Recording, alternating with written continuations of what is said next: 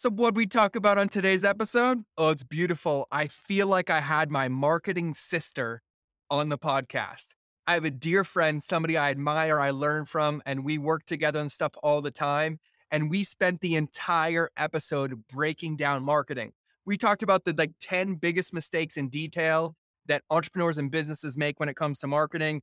We talked about how she went from running lemonade stands to one of the best marketing agencies in the business. How becoming pregnant at nineteen and dropping out of college put the gas pedal down, and now she runs a team of twenty-three people.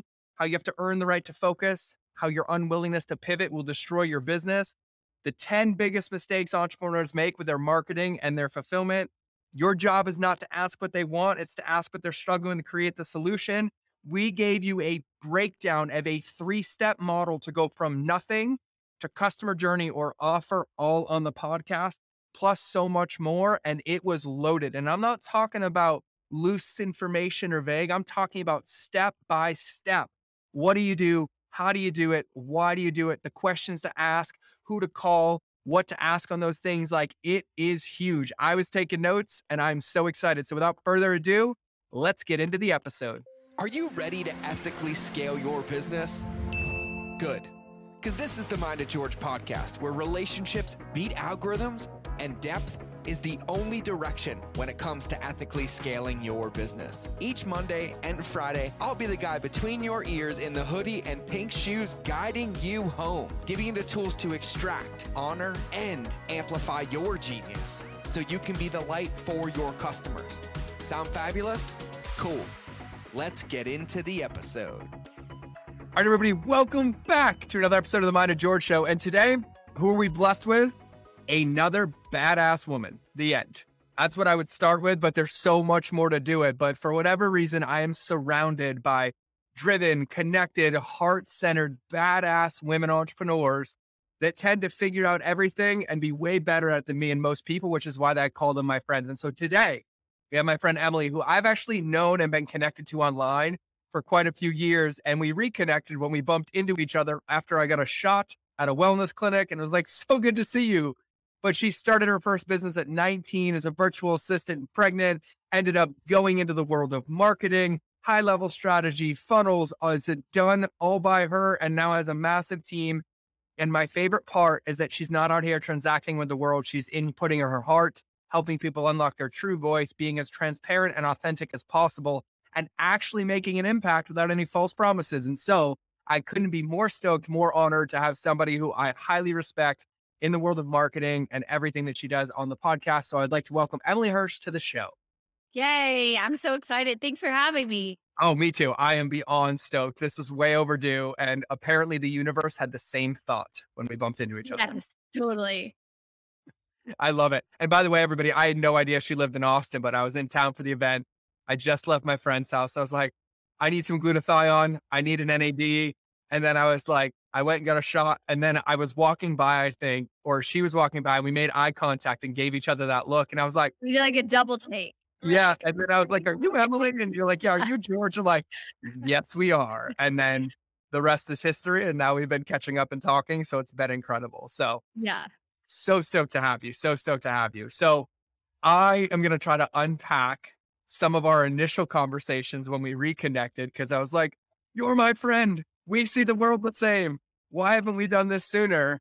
And I think uh, you have such an interesting perspective because of the world that you're living, where you help other people a little bit differently than me. Like, I help them unlock their voice, but you help them amplify their voice and their business through paid media. And you kind of get to be the bridge between who they are and then how the world gets to see them to help people come into the world. And you do yeah. it all so aligned and heart-centered and cared about their impact. And so I love that. And I can't wait to unpack it. Um, but what I would love is, in your own version, uh, just kind of give us the overview of, like, who is Emily? Where's Emily from? Like, what even got Emily started as a V A? And yeah. then what that evolution went through, just so we get some idea of, like, how we got here. Yeah. So I'm a young entrepreneur, but have three kids and have like massively gone to a more um, up level of my life fast. And so I, I've always been an entrepreneur. I'm like the typical like lemonade stand, always had a business. I've actually never had a job. So I've always, you know, had that drive. And then when I was nineteen, I got pregnant, and it was with my husband now. And so, you know, it was like, we knew we wanted kids. It was just earlier than we were initially planning.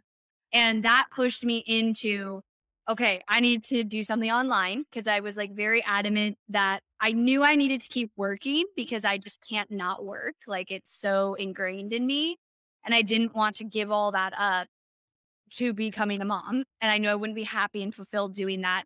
But I also didn't want to have to send my new baby to daycare. And we could not afford, we were in like an eight hundred square foot master bedroom, basically, when that happened. So that pushed me to the online world. And that was my first introduction. And I just started as a virtual assistant, basically saying yes to everything and saying like, yeah, I'll figure it out. Like, I'll do that. And so that's what started my business. And with that came Facebook ads and marketing. And it was the same thing of like, yeah, I'll run your ads. Like, I don't know how to do that, but I'll run your ads and I'll figure it out.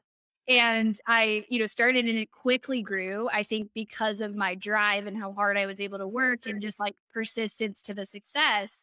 And I remember running like my first bigger campaign was for this like huge online summit, when those were like really big seven years ago and everybody was doing them. And I just saw the impact that you could, you know, a successful marketing campaign, how many more people you could reach, and then how many more people you could impact because of that reach, and just how much faster your impact could happen and your growth could happen as a business.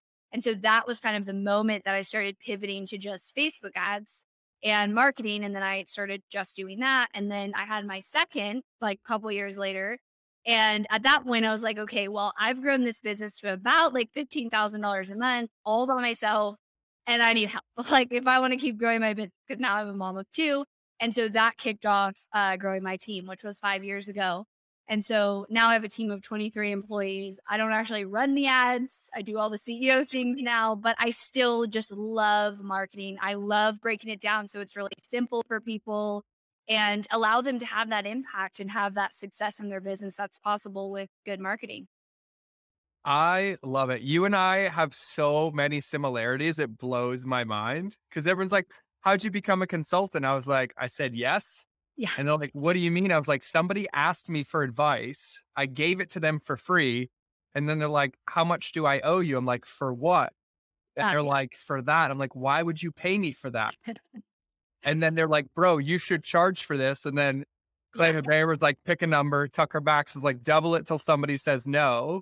And I had the same ads thing too happen. Yeah. I was in a company and I never run a Facebook ad, but I understood the structure and what yeah. it should do.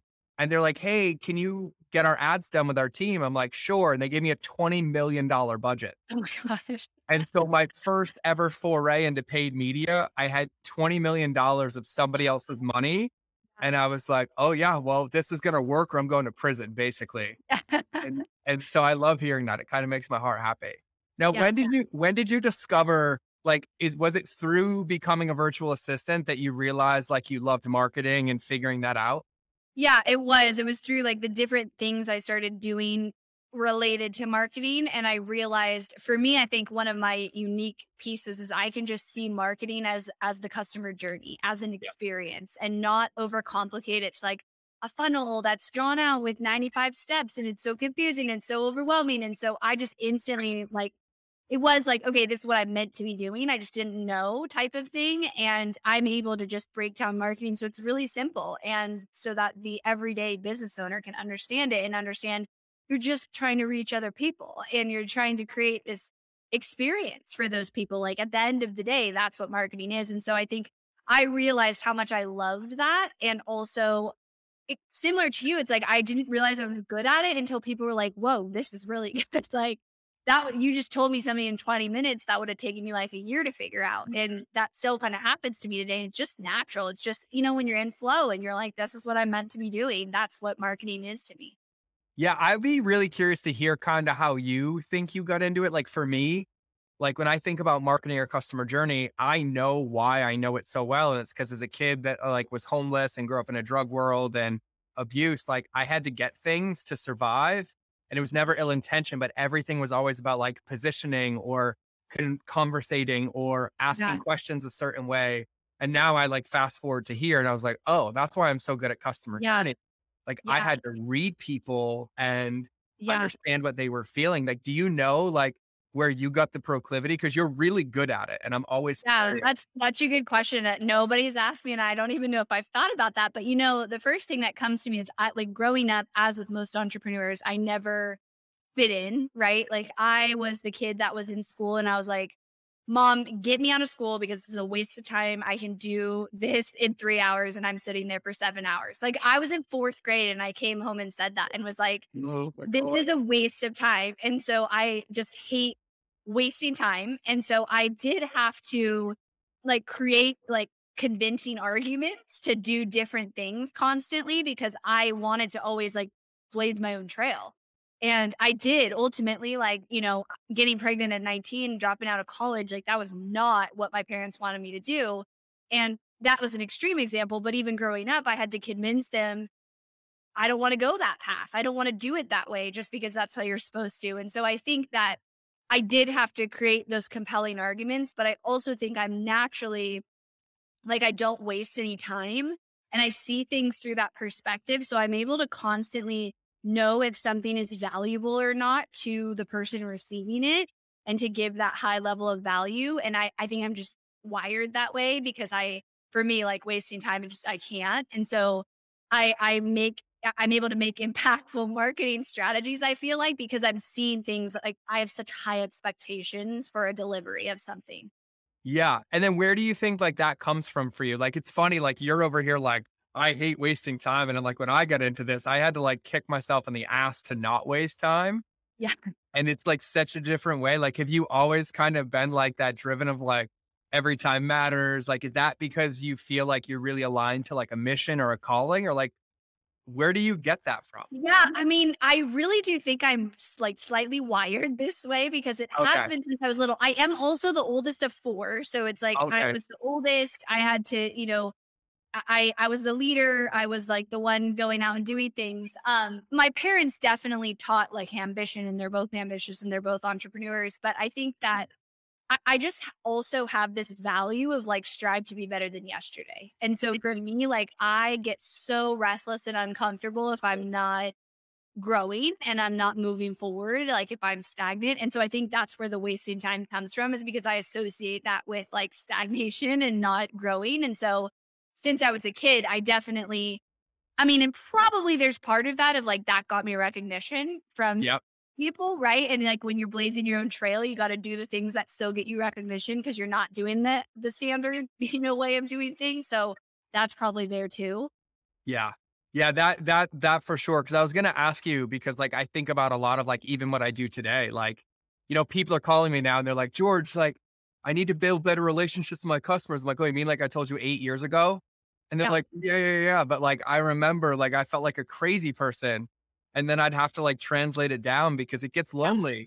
you know, just like yeah. carving that path. And, and, and I do require a little bit of like edification or validation. And I think in the beginning, it was a little bit harder, but once it started working, I started getting it from the customers and from the people right. who were responding. Yeah. But in the beginning, it was like, it was almost like choosing to be a back black sheep, which even in the world that we right. live in now, I still think you and I and probably the five other people I can name off the top of my head fully integrally, willingly yeah. wear that label because we stand for something different. We're like, hey, yeah. there's human beings on the other side of this. It can be aligned and it can make money. It can be yeah. consciously prosperous. And and I, exactly. I love that. Now, I have a question for you, and this is kind of like a selfish personal question because okay. you talked about it earlier and we have this in common as well. You're like, when I became a V A, I just kind of said yes to everything. So this yeah. is kind of like a two-parter. Yeah. Number one, I believe most people undervalue um, the value of practice and trying until you realize something sticks or doesn't stick. Like, yes. I think all too often I see people all the time. They're like, well, this is my one thing, but I don't really like it. I'm like, well, what else have you tried? And they're like, well, nothing. Yeah. And it's like, I know when I became an entrepreneur, it was by accident. I was in the Marine Corps. I was getting, you know, medically separated, and that my whole retirement plan went out the window. And then I was food blogging as a hobby. And then wow. I was like, I need to figure this out. But I didn't yeah. go read a book. I didn't go open YouTube videos. I asked yeah. the people who were paying attention to me. Yeah. And they're like, hey, we'd love an ebook. And I'm like, crap, how do I make an ebook? And I didn't go yeah. like read books. I'm like, what's the minimum way I can make the ebook to get the yeah. experience and then go? Is that how it was like for you as well? Like it was almost yeah. like just go, go, go. And then when I need to figure something out, I figure it out in that moment. I either keep it or I let it go and then keep yeah. going. Yeah. And there was no like, okay, here's my five-year plan. Yeah. I had no plan. I didn't, you know, no intention of growing the team that I have now and the business. So I, I think that's so important in the beginning. And nobody really talks about that because there's so much about like focus and say no to a bunch of things. But it's like, you have to earn that right once yes. you're an expert at something already and you can specialize in that thing. And if you don't know what that is, you can't sit there and wait for someone to tell you what that is, which so many people do of like, let me buy this program or this, hire this coach or whatever, because they're going to tell me, they're going to tell me what I need to do and they're going to do it for me. But it's like, you have to go earn that status by doing a bunch of things and failing at nine out of ten of them and realizing I hate this or I'm not good at this, or like, then you're going to strike gold at maybe that one thing, right? Like I had no, like, marketing was not on the radar until I got into virtual assistant, which I am naturally like, I can schedule appointments and I can like do basic admin stuff. And it was like, okay, I can make money doing this at eighteen dollars an hour. And then it just led to the next thing. But I humbly went into it with, you know, it's eighteen dollars an hour and I'm just going to work my ass off until I'm successful and I can earn the right to move up to the next level. And nobody can do that for me. Yeah.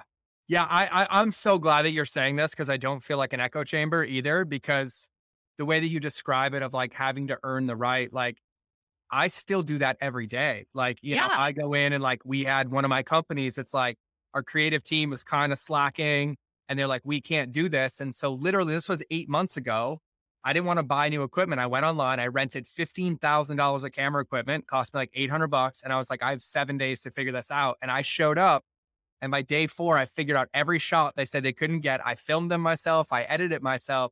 And I tell people, I was like, no, I'm not getting paid for that. I need to outwork yep. my staff. I need to outpush and outgrow. And I love that though, because I, I love how you said like the focus thing. It's like, yeah, customer journey is my thing. Like email marketing is my thing. Like mindset yep. and self-relationships my thing. But I only know that's my thing because even today I tried like eleven things that I was like, oh, I'm never doing that again. Or right. I won't say yeah. that again. And, and I, and I love hearing you talk about it as well, because you know, one of the things I talk about, and I think you embody this so perfectly, is that I watch entrepreneurs, and, and I'm going to ask you a question after this. So it's kind of a lead in. I watch entrepreneurs like not realize they're cementing their feet where they currently are. And then in search of what to do are actually deepening how stuck they are, because yeah. it's like, I'm going to consume more. Uh, I'm going to wait for okay. somebody else to tell me. I'm going to read another book. But if we're not in motion, yeah. that actually just becomes more overwhelming evidence to stay stuck. Yeah. And oh, yeah. I look at it like I, I use analogies all the time, but I look at it, it's like, if you tell me in a year you want to run a marathon, you can read every book you want, you can buy the best shoes you want, best gear you want. But if you don't put your shoes on and hit the pavement today, you'll never run the race. Yeah. And I, and it sounds like this is why you and I get along so well. I'm like, I want to run a marathon. What do I know? Nothing, but I should probably go run today. Yeah. Just and then start. as I, and then as I run, like what worked, what didn't work. Is that yeah. kind of like the philosophy that you use? Yeah, exactly. It's like, just start and be making progress, and failure is still progress. Like something not working is still progress in that learning experience. And it's like, and, and as you were talking, one thing I was thinking is like, you don't outgrow that either. Like no matter how successful you are, if you want to get to the next level, you still need to be exercising this and doing those new things and those uncomfortable things and, and going in motion and just taking action, because you can't go wrong with that. Like the worst thing that's going to happen is you're going to learn something and never do it again. But then you've learned that thing and now you move on to the next thing. And so I totally agree. Yeah. And have you found too, like in the same lens of like fitness, it's like uh, when the stimulus continues to come at the same level, your body gets accustomed to it. It doesn't grow. Yeah. I feel like now I have to push and try things that are so much scarier than anything I ever did before, just to even learn the lesson. Yeah. Just to kind of keep that stuff going. Yeah. And just to put yourself in uncharted territory, right? Constantly. How do you do that? It just, it gets bigger and bigger what you need to be doing. And then you end up doing things that you're like, wow, I never thought I'd be doing this. Like you asked me three years ago, because I just keep doing that. I just keep showing up and doing that. Yeah. And, and I love it. And just so everybody listening, I'm leading this on purpose because I wanted to hear this from Emily, because this is what makes marketers that are successful, successful. Mm-hmm. Now, you live in a world now where you get to see the market change every single day, right? The platforms, the updates, the algorithms, the state of the world affects what you do in your job and how you communicate to that. And, and I think one of the things that I've noticed in the last, I don't know, thirteen years, but really in like the last three years is I'm watching people still do the things they were doing three years ago and two yeah. years ago and five years ago. And it's probably the number one mistake that I see, that they're like romantic about it. And I kind of wake up every day with this clean slate. I'm like, I lost my business yesterday. I lost my wife yesterday. I lost my kids yesterday. And I lost my friends yesterday. And how am I going to earn them back today? Mm-hmm. And that's kind of the lens in which I see marketing, because even in the last three weeks, I've tried eleven things and one led to a hundred grand phone call. Seven didn't work. Two led to a keynote. And then one led to a T V show kind of out of nowhere. Yeah. And I'm like, oh, this is really, really good. It's like, how do you see this state of marketing and like things that are changing? And and I kind of want to ask it through the lens of like, you have all these clients, you have these incredible humans, because I know how discerning you are with who you work with. Yeah. And so you have these people that have a mission, they have an impact, they have it. But before they start working with you, like, what are some of the biggest mistakes that you see them making that they don't maybe realize, but because you have this beautiful lens and oversight, you're able to help identify? Yeah. Yeah. I mean, I love the the first thing. I love what you said, because that's yep. so relevant, especially in the last year, of going off the mindset of like, well, this offer sold a year ago, so it has to work now. And so it's like, there's no willingness in, in many cases. And, and a lot of people have been slapped with this, like in the last year, because of iOS, because of COVID, because of all the changes in the last, I guess, two years, and just the, the unwillingness to pivot. And trying to live in that denial of like, well, worked before.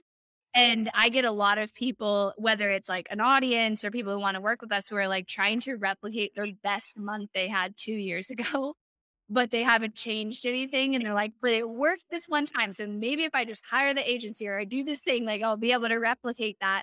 When really, if you're not pivoting and evolving, you're you're going to be left behind. And the other reality is, it's just speeding up at the the rate at which we have to change and evolve. And some people get really overwhelmed and exhausted by that. But if you look at it as like fun and a challenge, and you just like ask yourself, how can I do better? How can I evolve?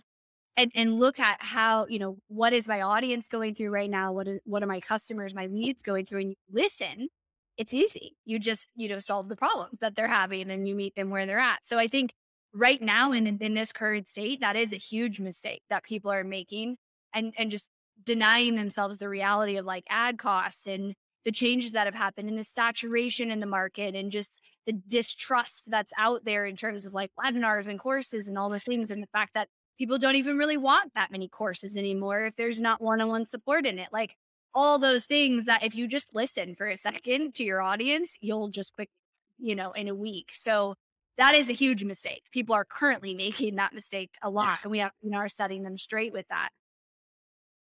Yeah, I I love that. And I want to actually, I want to dive into that one a little bit too, because I think you and I have this lens of like, we think like this, but this has come through years and years of smashing our, what felt like to me, head on the wall of like, how do I get in? How do I understand? How do I do it? And so when you say like, listen to your customers, right? I know what that means, but like, can you explain like kind of like how you see that, how you go about that, how yeah. you find those connections? Because I think it's really important.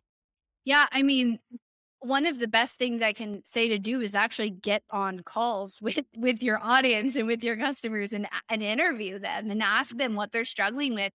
I know you went through a big transformation with COVID. I did too last year with iOS. And when things were feeling hard and it was like, why is this not selling? We talked to fifty of our customers. We got on one-on-one interviews, and we were like, that's the only way that I know how to figure this out, is like not guess and sit there and try to speculate, but to put myself in their position, to ask them what they're struggling with, and then to come up with the solution. And I redid both my offers in the last year because I had to meet people where they were. So it means listening to the struggles, to the frustrations, to the the new struggles that they're having too, because things are always changing, And then your job is not to ask somebody like, what do you want? And, on, and then just go make it. It's to ask them what they're struggling with and maybe what they're trying and things that haven't worked. And then your job is to now come up with the solution for them. And I think people get that wrong too. They're like, okay, I'll go ask my customers, like, what would you buy from me?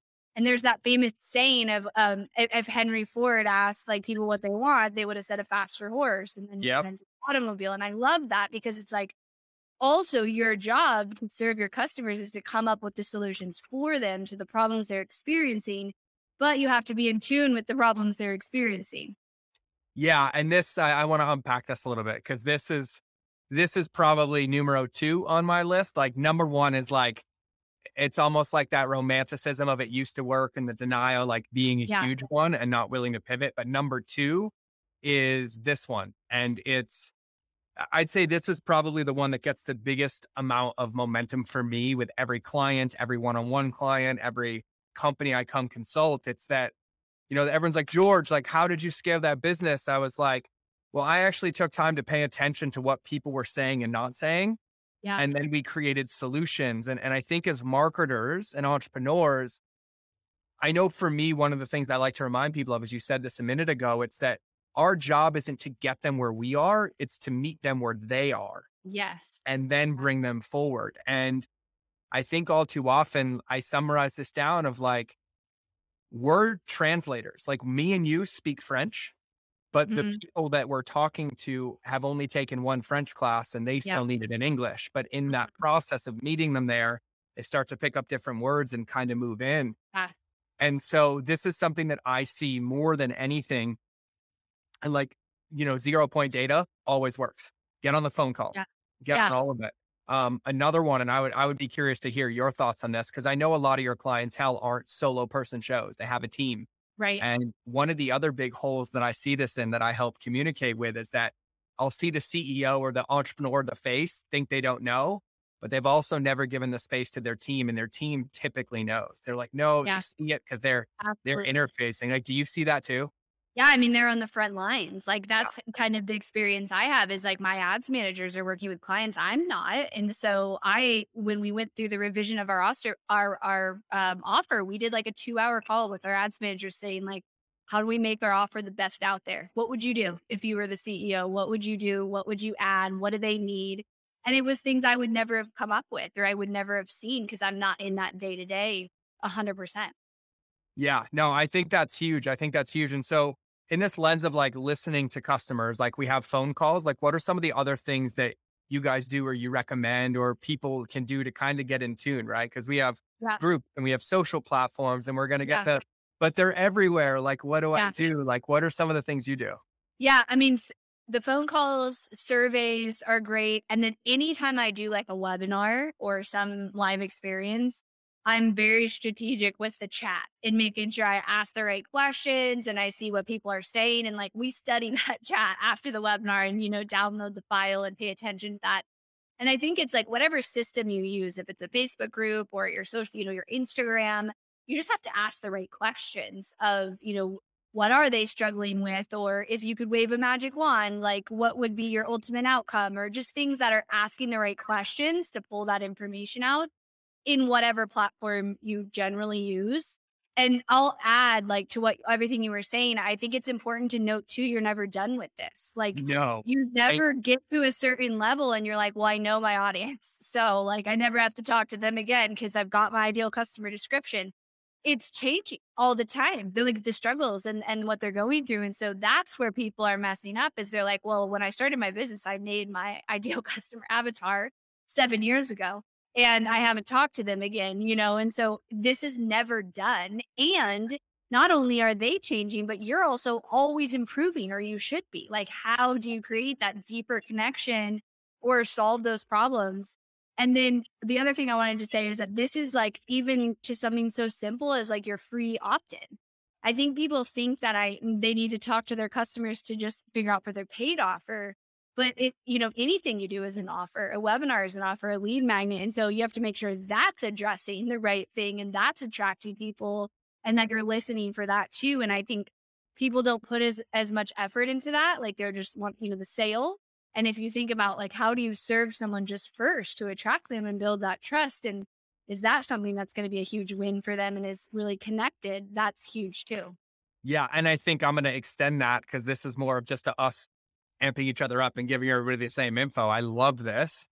It's like you take the lead magnet, same thing on social, whether they opt in or not, whether they follow you or not. Like when you're on other people's podcasts, when you're doing yeah. Instagram stories, like when you're doing all these things, it's like anywhere where your customers or potential customers are hanging out. Yeah. The way that I like to think about it is like, I feel like even in my marriage, like my wife and I are the best we've ever been, but on a weekly basis, that changes. Not how good we are, but what's required yep. to keep it that good. And I think about my son who's five and a half, and how I talked to him two months ago is not how I talk to him today. Right. And it's like, I know you and I see marketing the same, but I, I, it's so important to nail down what you said and do it even more, is that like underneath the label of marketing, it's basically for me, monogamous relationships, one-on-one monogamous relationships scale, because people are learning how to know, like, and trust us. And then yeah. we're showing up consistently saying like, we're here to help you. But that also means that like, if I just keep sending you the same thing once a week, you know, for right. four weeks or so, you're going to stop paying attention to it and it's not going to yeah. fill your bucket anymore. Yeah. And or you so, use this template or you found. Oh yeah. Oh yeah. Of course. Or... of course. Yeah. And like, I don't know if you've seen this, but I mean, you, you hit on this earlier and you're like, okay, people want things with more one-on-one. They don't want more courses. Here's yeah. the beautiful thing I found. It's actually easier to create products now because people just want time collapsed. Like we used to make yeah. like, remember, like yeah. we'd have like six month or twelve month fulfillment courses, like seven yeah. years ago. And it was the rage. I was like, two grand, three grand, spend twelve months with me. And now I'm like, hey, I'll do it in an hour for five. And they're like, done. Yeah, exactly. And like, have yeah. you seen that as well? Yeah, the, the speed, right? Like, and, yeah. and it's the way our entire society, I mean, look at Amazon and all these things. It's like, it's as fast as you can give me the results with the least amount of effort that I have to put in. That is going to, you know, be the best offer, whether it's free, whether it's your content, it's free, it's paid. Yeah, people want that. And and people want, the reason why the course is, is getting harder is because it requires so much time for yep. the, the buyer to put into to get the success. So by giving high level, like quick one-to-one support, now I have such a faster track to success. That's a, yeah, an easier yes for me. Yeah. And you said something earlier too. I want to, I want to talk about, we were talking about like you listen to clients, right? Like, and I think this is for everybody. It's like our relationship with ourselves and our team, it evolves daily. Our relationship with our customers evolves daily, like needs change. And then like that, sometimes that means like, oh, that course, just because it worked three years ago or even worked a year ago or a launch ago doesn't necessarily mean it's going to work in this yeah. time. But I think another mistake that I see is I watch people throw the baby out with the bathwater. And I would love to hear your thoughts on this. So like, for example, uh, I have a private client who was in the middle of a launch and they were like four hundred grand in the hole and it was bad. Like yeah. too much ad, many spend, blah, blah, blah. And they're like, we're canking it. We're done. We're whatever. And I was like, no, no, stop. Yeah.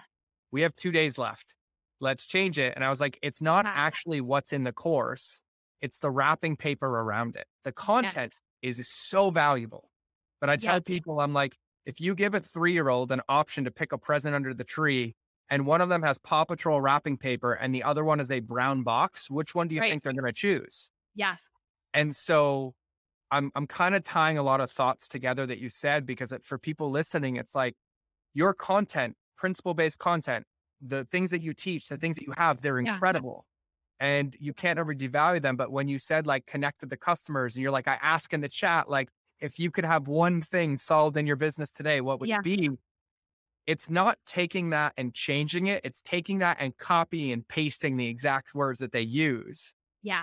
to describe the wrapping paper. Yeah. So is, is that something you see too? Yeah. And it's funny. I use the same term, the wrapping paper. I didn't know if you knew that, but I, so I also know, but it's perfect for how frequently you have to do that on the front end. So like in the past, right, you could have a webinar that's the same for a year and it's just like ran, right? That just doesn't happen anymore. Like you can't have that, but that doesn't mean you have to just launch a bunch of new funnels constantly and have entire new marketing strategies. But the people want new, they want fresh, they want new, they want that constant stimulation. That's what we're up against, right? As, as marketers. And so you don't have to change the back end necessarily. You have to change the wrapping paper frequently. So that could be like the positioning of the webinar, a new title, like a few updates, the way you position an offer, or maybe you add one component to it. So absolutely. And the frequency at which you have to do that, especially on like the front end of what you're doing and how you're trying to attract new people, it it has to happen like every three to six months now, I would say. Whereas before, you know, people were saying, oh, just launch an evergreen webinar and it will be working forever, which was going to be my mistake number two, is that it's easy. Like that market yeah. easy. Yeah. I, well, I mean, like if there was an easy button for any of this, everybody would do it and none of us. Exactly. Um, yeah. Yeah. And I think, I think too, and you have this, it actually, I didn't have this until a couple years ago. Um, it took me a long time to fall in love that with the fact that every day was a new day and it was going to be different, because all yeah. I wanted was like consistency right. and structure and predictability. And then I realized that there's ways to do that with principles and things, but You, it requires a little bit of change every day. And I think, I know another mistake I see is I see people like we're talking about now, like, oh, it worked three years ago, but even in the beginning, thinking that if I do this once, it's going to last forever. If I right. identify this avatar, it's going to last forever. And, yeah. you know, there's a lot to be unpacked in that, but you know, like marketing and uh, like people laugh at me. I was like, every barista in my valley listens to my podcast, every one of them. Yeah. And I get coffee at the coffee shops. Like, how's your day? What's your yeah. name? And then like trip form, like, what do you want to do in your life? And they're like, yeah. you know, blah, blah, blah. I was like, oh my God, I have a podcast episode that you want to listen to it. And then like, no joke, funny story. My wife calls me yesterday. She's out of town and she's like, hey, our nanny's out for the month. I was like, I know. And she's like, I have somebody coming over to help for the next couple of days. Her name's Summer. Uh, she'll be there at four. Summer walks in the door and she's like, I know you. And I was like, where do I know you from? She's like, I used to work at that coffee shop till they closed and I still listen to your podcast. Oh my gosh.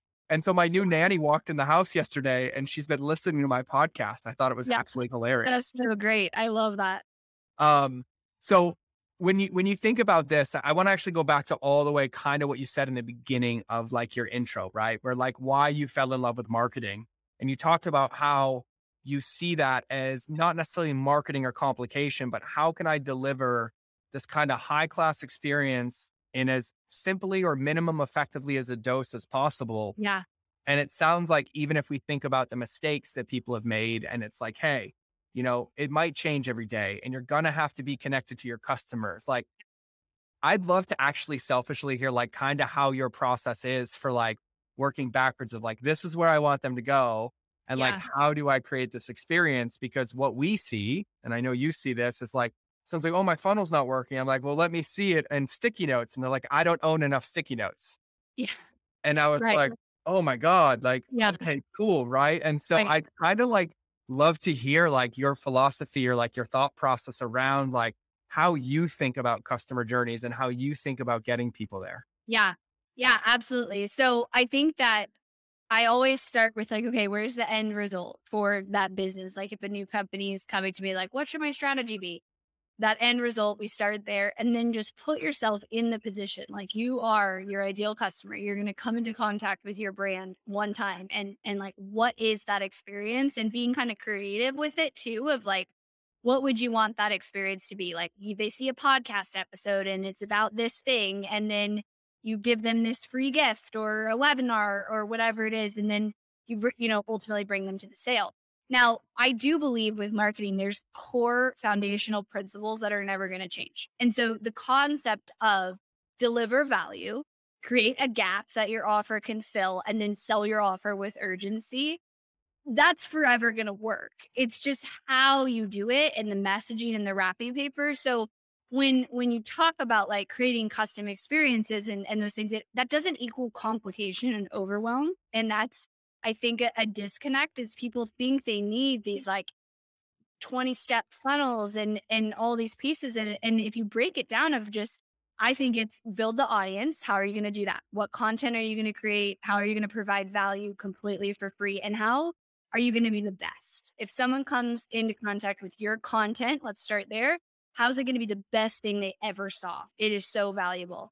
And then you move to like, okay, how are you going to generate leads? How are you going to provide that value? And within that experience, create the gap that your offer fills. That's the important piece too, is people miss that. They're like, okay, I need to get value. So I'm going to give a free like twelve video series that answers all their problems and gives them like an overwhelming to-do list, and now they don't want my offer.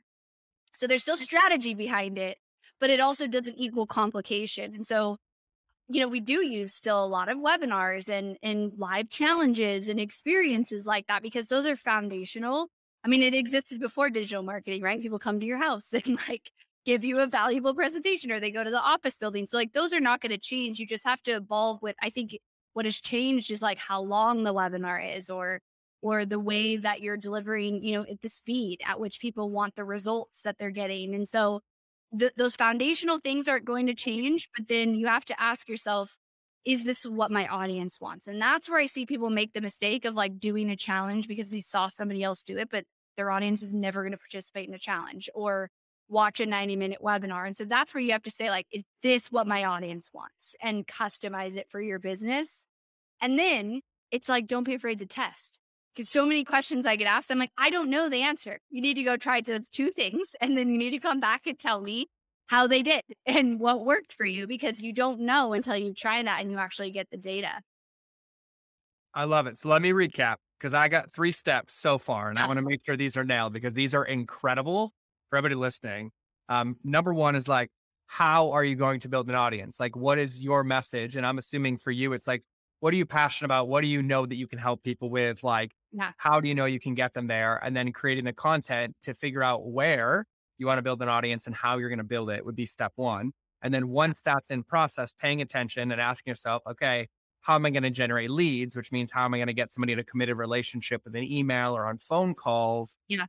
But making sure that that's aligned to helping them identify a current gap, challenge, or problem in their life that you're able to help them fulfill, which, by the way, if you are a personal trainer and you start posting content about cat memes, it's not going to help identify anything. And it's going to get you the wrong attention, but we see people do that all the time. Right. And so right. there's that. And then once you generate those leads, I'm going to tie this all the way back into the beginning. I'm assuming the best place is to get in conversation, get in relationship, empathize, yeah. understand, and put yourself in that shoes to get some zero point data of like, how fast do they want it? What modality do they want? Yeah. Do they want written? Do they want video? Do they want audio? Do they want workbooks? Like, what's going to give your audience the best yeah. chance of simple success? Yeah. And then step three is test, because now you have a foundation of principles. This is my message. This is how I help. These are the people I want to help. I'm getting their attention and I'm getting it back. And now yeah. I get to test and figure out what order or what way in which those things work to create yep. that offer or get them in. Yep. And what messaging and how can you simplify it? Because there's, you know, your messaging is never done being improved, you know, improved and simple and clear. It's very difficult to do it. And it takes a lot of refinement to get there.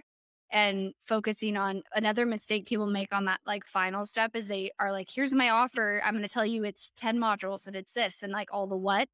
And it's like the outcomes. What's the outcomes? Why do I want this? And and that's a huge mistake I see people making with their strategies is they get to the point of selling and they just tell you what it is. And it's like, yeah. why do I care about that? Yeah, they read you the side of the box, right? Yeah. Like it includes I- this and this and this and this. Yeah. yeah. Yeah, I've seen that one. I'm I'm guilty of that one as well. Not because I don't. Hard. It's out, hard. But it's hard. Yeah. yeah. Yeah. Absolutely. Well, because like I've always challenged myself or struggled with it, not because I didn't know, but because I didn't spend enough time getting in the seat of the person uh-huh. and asking myself, like, how would I describe what that felt like or what that yeah. want was in the space of there versus like, here's the twelve-step modules of the seven-hour checklist right. and all the things you're going to do every day that's actually going to make your success less likely because you're now overwhelmed in your body. Yeah. And so right. I have a question around this because you said it earlier, and I totally agree. Marketing principles are the things that you should build your life on, your business on. Strategies and tactics, they come and go every single day, and they are not yeah. businesses. They are not sustainable. They're not there. But yeah. on that game of principles, there's one principle that I find people either hot or cold with, but I feel like it's a tightrope and you have to run a unicycle down it, and it's urgency. Yeah. Because oh, we yeah. Yeah. world where in our world, we see the most false, inauthentic, misaligned, yeah. lied yeah. urgency ever. Yeah. And yeah. then on the other hand, we see this very soft urgency, but Urgency is not a marketing concept. It's a human concept or construct based on Parkinson's law, right? We'll fill whatever container we create. We have that. How do you handle urgency, like ethically? Like, how do you see it? How do you incorporate it? Like, I'd actually love to hear your thoughts on yeah. this. Yeah. I mean, I think that, like you said, urgency, it works and it's always going to work. The key is that it's real. And, and yeah. because if you don't use real urgency, you're going to instantly lose trust. And so the next time you say, oh, it's limited spots or whatever the, the thing is you're trying to create urgency around, the people aren't going to believe you. Your audience isn't going to believe you. And so that's actually like a terrible strategy because it might work one time, but then the damage it does is going to be worse than, than not doing that. So I encourage urgency, but it's real. So it's like, if there's a bonus that's seventy-two hours, I don't care if someone comes in at seventy-three hours after, like you don't get the bonus. Next time when I say that, you'll take action and you'll do that. And you, you have to operate that way and create, you know, bonuses and urgency and scarcity. I love that. And I think that because anyone is, if it's going to be taken away from me, I'm going to take action faster, right? That's human nature. So urgency is necessary to push people to make decisions and, and to do something, but it has to be real or it may work one time, but the trust that you lose from doing false urgency, it's like you never redirect the page or whatever, the card's never closed, all that stuff. Like I'm so not for that because it just does more damage than it ever could do good. Yeah, there was a company, I'm going to talk a little story about this. I think you'll appreciate it. They were a client of mine, a supplement company. I doubled their business in a week. They were doing twenty grand a day. We hit sixty grand on the fourth day, and then it maintained fifty grand and above and never went down again. After uh, wow. I implemented customer journey, filled some holes because we were yeah. spending so much money and I had such volume. Yeah. But here's what's funny. Um, they ended up stealing a quarter of a million dollars from me, and it was right before Thanksgiving. And I just left it. I, I was like, my wife is the best because she's like, did you have any trouble sleeping? I'm like, no. Then she's like, walk away. You did everything right. You're good. That has nothing to do with you. And I'm like, great. Yeah. But I thought this was really funny because I'm their avatar. So I get targeted with all their ads. And I watched, and on Black Friday, they ran a very aggressive ad. And then it was like in January, I saw the ad again, still running. Mm-hmm. And it was working really well. And I heard a couple people referencing, they were talking about, they're still running a Black Friday. They forgot to take it down. And it's like, oh, this is going to hurt bad. They yeah. just don't realize it yet. Right. And I think it was like March. If you went into the comments, it yeah. destroyed them. And then yeah. they went out of business about three months later. Wow. And I don't know correlation wise, but I was yeah. like, I don't think people truly think about that temporary feeling and the permanent long-term damage that yeah, it causes. Exactly. Because you can't get it back once it's gone. Like right. once it's gone, it's gone. And it's yep. not, I'm going to get them back. It's, I have to go find new people again. But now you yeah. have an anti-marketing machine in the world. Right. That is basically like, why would you do that? They lied. They didn't do whatever. Yeah. And also, and, and I'm sure you think like this as well. This is actually one of the biggest holes I find in um not even in urgency and offers and in funnels, but even in fulfillment with things. Like I watch companies like, hey, we'll send you that next week, and they don't send it, or you'll get an email in twenty minutes and it comes two days later, or yeah. Yeah. you know, like D M me and I'll respond in twenty-four hours. I, I yeah. think a lot of people miss how important the integrity of their word is yeah. and the follow through, because all it does is slowly erodes trust. Yeah. And every time there's a hole, like it's that analogy, it's like, yeah. you can nail a hole in the fence and you can hurt somebody and then you can take it out, but the hole remains no matter how right. many times you say sorry. Yeah. Right. And, so and it's I, that experience that you're, you're damaging, and, you know, the first impressions and the trust, and you can't redo that. Honestly, once no. it's there, it's there. So I completely agree. Yeah. One of my laws in like the customer journey model, it talks about like, uh, and, and Maya Angelou said it, like people don't remember what to say. They remember what, how they, how you make them feel. Yeah. And I was like, listen, you get the first impression once and you either make it right, or you'll spend the rest of your life trying to recover it back to half right. of what it could have been.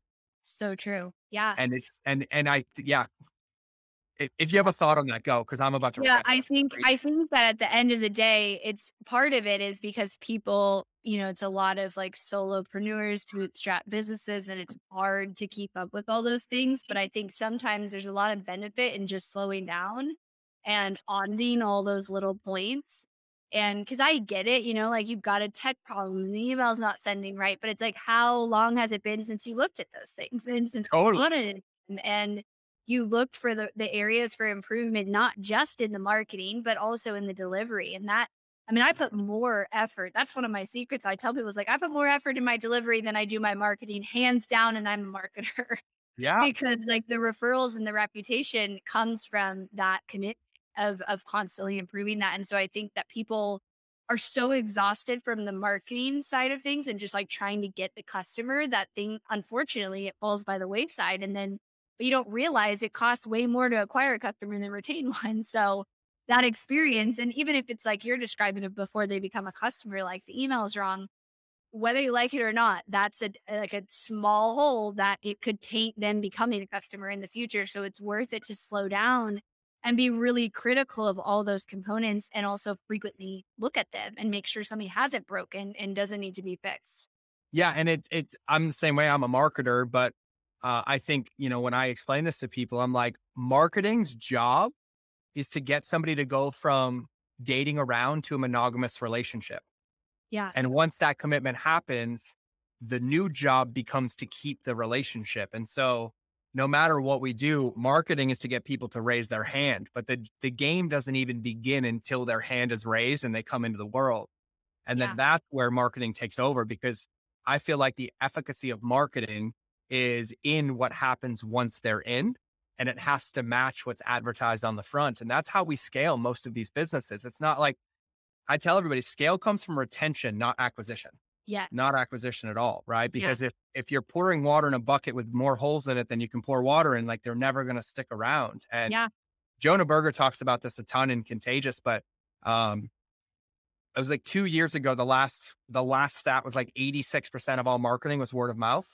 And the average consumer gives eight to ten brand recommendations or non-recommendations in a sixty second conversation based on their past experiences. And so wow. it's like, oh, I went to this coffee shop. They were super rude. And like, oh, I watched this video yeah.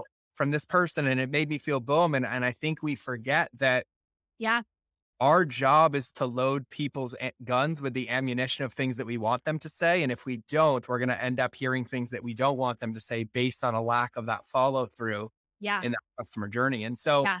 um, one question I have and one note I have is that, like, we talk about like, yeah, tech problems happen. You're going to miss things. Things get overwhelming. But one of the biggest things with you is like kind of this authenticity and transparency. And I found like, we're all going to make mistakes. I've promised things and they haven't come out, or we missed it, or an email was broken. Yeah. But I also think one of another massive mistake I see is people's lack of willingness to be human and thinking everything has to be perfect. And I right. know that like, if I send out a wrong link, my team's like, what do I do? I'm like, send another email and say, I'm sorry, I was an asshole. Right. Here's the right link. Yeah. And they're like, it's how you handle the mistakes, hands down, because yeah. you're going to make them. Like you said, like you, if your business is, what does our friend Alex Sharpen say? Like yeah. your business isn't growing if it's perfect. So it's yeah. how you handle it. And even the biggest companies out there are making mistakes, but the ones that you still engage with are the ones that handle the mistakes in a human way and own the mistakes for sure. Yeah. Yeah. And, and that's, I think, a big one. Cause like when I think about customer journey, you know, it's funny is I used to talk about customer journey in the marketing sense. And now the marketing customer journey is the third level for me. Level one is the customer journey with yourself. Like yeah. how is your world designed to be aligned, consistent, and congruent in yeah. that? Like, how's your day? Like, where are you focusing your energy on? Fulfillment, on follow through, right? And then it goes to our customer journey with our team. Yeah. And like, how is that designed to get them in their strengths? And then it's the culmination of those two that gets applied into the customer and into the fulfillment. Yeah. And it's, it's huge, because it's the only reason I'm good at what I do is because I broke everything. And, you know, I was the guy, like my food blog was successful because I had a rule from day one that said, I will respond to every comment and every email I ever get. And I'll never forget when my first video went viral, it got twenty-one million views on a live video and I got eighty-one hundred comments. Wow. And everyone's like, what are you going to do? I'm like, I'm going to respond. Wow, and they're like, yeah, you're right. nuts. And so here's what's funny though. Is I only got eighty-one hundred comments because for the previous four years, I responded to every oh, comment. Yeah. And I'll never forget this. I didn't even have an offer at the time. All I did was I made sure I responded to every comment. And so it took me like two and a half days and I would break it up into chunks. And it was like, it wasn't like, oh, thank you. It was like, oh my God, I appreciate your words, blah, blah, blah, blah. Here's the craziest part. No offer. I got a couple hundred D Ms and that video made me one hundred seventy-five thousand dollars because wow. I didn't have an offer. Yeah. What ended up happening is, is when I responded with a real response, they started DMing me like, hey man, I could really use some help with this. Is this something you can help me with? Or I could really use this and I could yeah. really use this. And I gave a keynote and I asked somebody in the audience, I asked the audience, I put slides. I'm like, how many would love if you got twenty-one million videos views on every video? Everyone's hammered. I'm like, how many love it if you get eight thousand comments on every video? And they're like, yeah. I'm like, I would love it if every video made you one hundred seventy-five grand, and everybody's hand went up, right? And then I paused and I said, how many of you would respond to every comment? And of five hundred people, Emily, nobody put their hand yeah, up. I believe it. Yeah. And then I looked at them again. I said, how many would love to make one hundred seventy-five grand a video? And they're like, well, I'm like, yeah. and I winked. I'm like, how many of you would respond? And like one brave dude was like, I would. Yeah.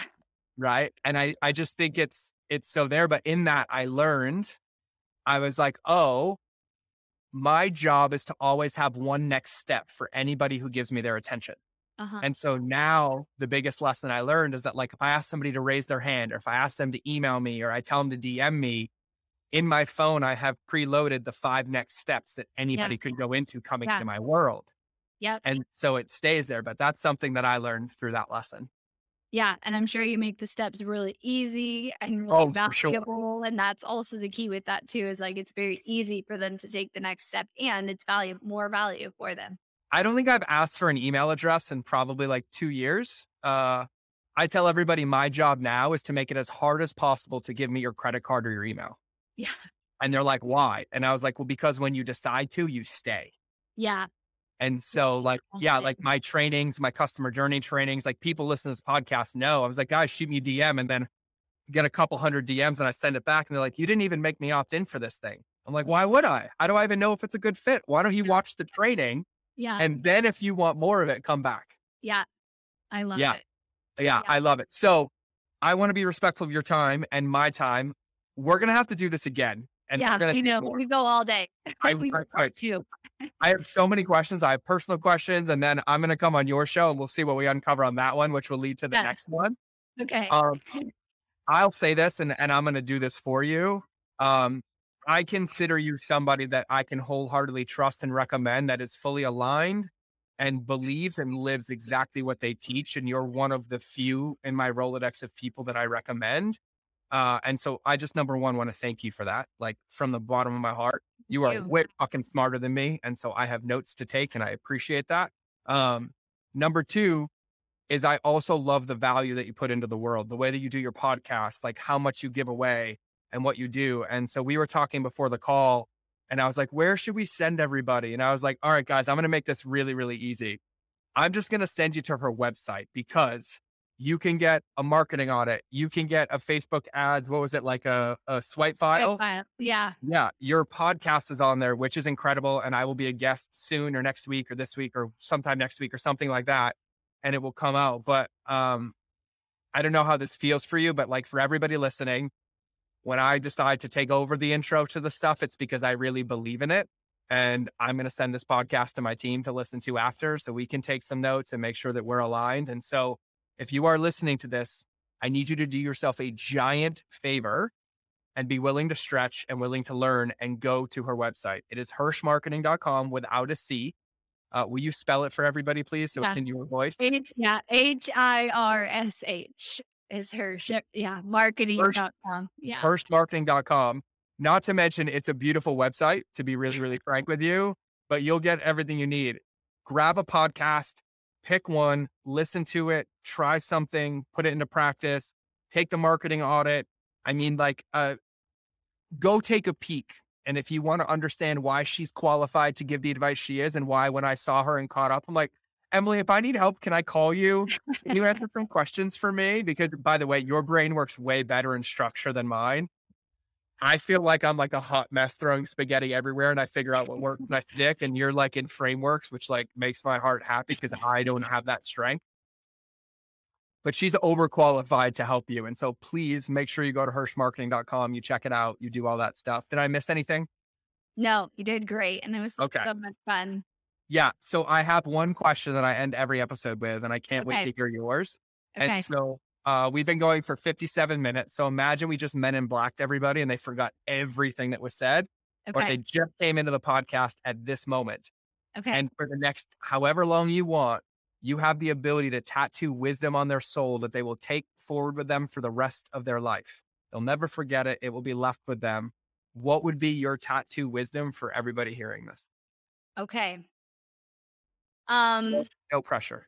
Yeah, right. I'm going to go the route of marketing and say one of our core values, which is marketing always works. It's just a matter of when. And that win is related to your commitment of all the things we talked about, your your connection to your ideal customer, your commitment to fail and to try new things and to constantly be better and commit to the process and the data and the refinement and the testing. And so I see a lot of people go like, Facebook ads don't work for me, or this doesn't work for me. Marketing always works. It's it's not magic. It's not like somebody has something you don't. It's that commitment. And and the good thing is you're fully in charge of when that success is going to come and if you're going to get it or not. That should be in a fortune cookie. It would just have to be an extra large fortune cookie. I love that. Everybody hit rewind. If you're listening on Spotify, just hit the back button five times. I think that will get you there and listen to that again. I don't know what Apple's is. I only listen on Spotify. Yeah. That was beautiful. Um, And so, so profound and so spot on. So thank you. Um, and thank you so much for being here and giving us the gift of your time and being a friend and just being incredible and being a leader and just doing all the things the right way as a mother, as an entrepreneur, as a team lead for twenty-three people and all the people that you've helped. Uh, just for everybody listening, I just want to say thank you. Uh, it's great to be surrounded by company as powerful and amazing as you. So thank you. Right back at you. Thank you for having me. I look forward to lots more conversations. Oh, there's there's plenty. I have a couple questions when we're done hitting record. So for everybody listening, make sure you go to hirsch marketing dot com and stalk Emily everywhere on the interwebs, because I think you'd be committing a grave mistake by not doing that, but that choice is yours. You don't listen to the podcast to not do what I say, so I would highly recommend taking that action. So without further ado, I'm going to cue the outro, so you'll either see me in the next episode or you'll hear me in your earballs, but most importantly, remember, relationships will always beat algorithms, especially the one with yourself. So have a good day, and I will see you soon. Thank you for listening to another episode of The Mind of George Show. Please make sure you subscribe on your favorite channel that you listen to, whether it's in the car, on your run, or in front of the television. Make sure you leave a review to help other people know how much you love the show, and quite frankly, help me know how much you love the show, because I read them all. And if you want five-minute daily insider nuggets on business, marketing, leadership, mindset, or any other tool that you would need to build and scale your company, make sure you register for my invite-only newsletter. I call it the Lightkeeper Lessons. I hold nothing back here, and I share everything that works for me, my friends and mentors, and thousands of my students around the world to thrive in life and keep our lighthouses shining brightly. We will eventually be charging for this, but for now, for you, because you're listening to the podcast, it's free. So if you want to sign up, go to w w w dot lightkeeper dot club, fill out the application, and then check your inbox, because it's magic. You actually have to open the emails to get the gifts inside. Otherwise, you can get access to my Relationships Beats Algorithms Facebook community and other free resources on the website. So just go to w w w dot mind of george dot com, and I'll see you in the next episode.